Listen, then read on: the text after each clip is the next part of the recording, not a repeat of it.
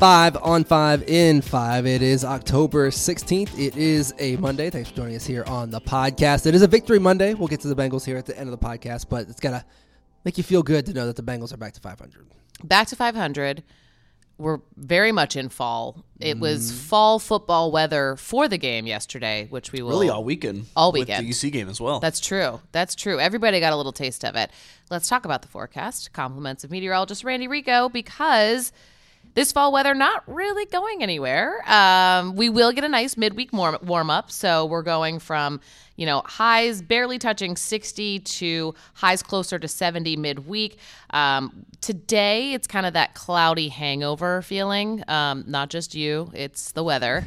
Um, and just be mindful that the rain likely has moved out, but you just are going to feel that gray kind of haze. So, again, not warming up too much today, probably about 50 five as your high, and then again start to pick up through midweek. Closer to 70, which is nice. Sun will be back out, and then it goes back down. Randy described it as a rainbow, which I liked the idea of that uh, until I learned what that meant. That by the weekend, we're back with the colder temperatures and the chances for rain. So we'll talk about the weekend as we get closer. So for now, that gets you through the next couple of days. All right, so be sure to bundle up kids at home. Be sure to bring those sweatshirts and rain jackets back home so you can wear them again. Your parents will continue to tell you that until you listen.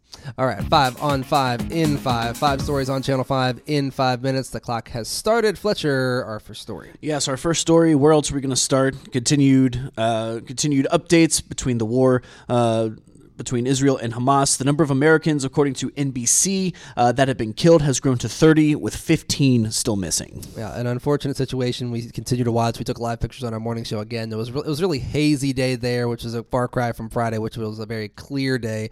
Uh, so we're watching to wait and see if Israel is going to do a ground attack. They're amassing troops on the border, waiting to do so, and they we reported before that they are telling Palestinians to move south a million people to move south. Half of those million people are children to move south to the city, through a city which has been bombarded. So, how do you get these kids who have no water, electricity, or food because of a blockade from Israel? So, just really a, a terrifying situation that's not going to get any better anytime soon. anytime Yeah. soon. And they're working on the humanitarian corridor, trying to get aid into Gaza, which would then help facilitate potentially getting people out of there as well. So that is definitely something that we will watch through the week. Uh, this is week two, so we'll kind of see where things head. And keeping in mind, uh, here at home, the Jewish Community Relations Council saying they are seeing an increase in anti Semitism in schools across greater Cincinnati. They typically respond to things, they said every other month. They responded to 10 calls in schools just last week. So uh, please be having conversations with your children at home about what all this means, you know, how it impacts people here locally, but that people here locally are not responsible for what's taking place in other countries. And then also, we had the horrible story out of Chicago of the mother and young boy who were stabbed, the little boy dying uh, because the landlord, authority is saying, went on this anti Muslim attack. So, um, yeah, these are important conversations to have within, within your homes uh, about what's going on. Our second story this morning, uh, staying closer to home, uh, the local United Auto Workers Union saying layoffs have begun for hundreds of employees at a uh, Ford plant in Sharonville. Yeah, this one almost felt like a matter of time before something was going to happen, whether they would go on strike themselves or whether they would be impacted by a strike elsewhere. And that's what happened here. A Louisville plant went on strike that makes parts for the transmissions that they create in Sharonville.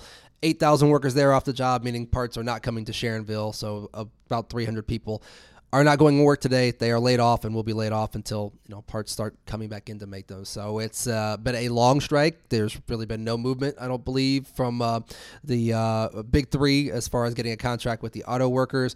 Uh, but in total, more than 25,000 workers have been striking for just over a month in 20 states. And uh, we will see where this one goes. Our third story this morning with the rise of technology and artificial intelligence, especially as we approach holiday time, which is Right on time. coming coming sooner than you think it is. Uh, be cautious of scam attempts, Kelly. They are so sophisticated and so frustrating. It's like you get any text or phone call from a number you don't know, and you immediately assume that it is. Yeah, you don't reply, a you don't pick up. I don't pick up. Yeah. And uh, you know that's not a great place to live all the time. I get phone calls from doctors' offices or this place or that place. So yeah, it's definitely frustrating. Um, this latest one We had viewers, people in our own newsroom as well, share screenshots of a text message that looked to be from the U.S. Postal Service that would click on a link to confirm your address.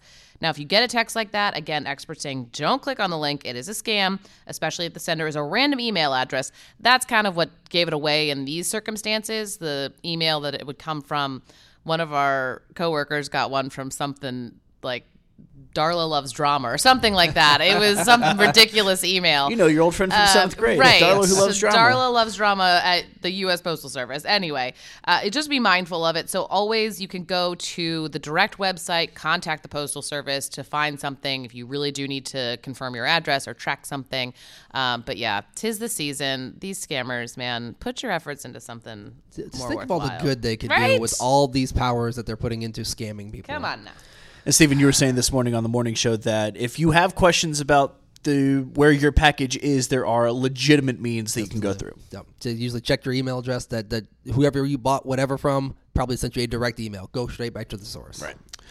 Our first story this morning. It was a frustrating situation over the weekend for dozens of folks who were stranded in Cincinnati for what they thought was going to be a limited time as they were hoping to get elsewhere. Absolutely terrible. Just trying to get home or trying to get to your destination, probably see family. The next thing you know, they say our driver's time limit is up and you're stuck for 10 hours in Arlington Heights. So, with getting no response from Greyhound as far as what can I do, how can I get on the next bus, we reached out to Greyhound. They've not responded to us either, but I can only imagine the frustration of already being on the bus for who knows how long from where you were coming from. Now you're stuck in an area of town where there's just not a lot to begin with, and you're just stuck waiting. And there isn't shelter there. So they moved the station. For those who don't know, or maybe it's been a while since you've taken a Greyhound bus. I don't think I've taken one since maybe right after college or during college.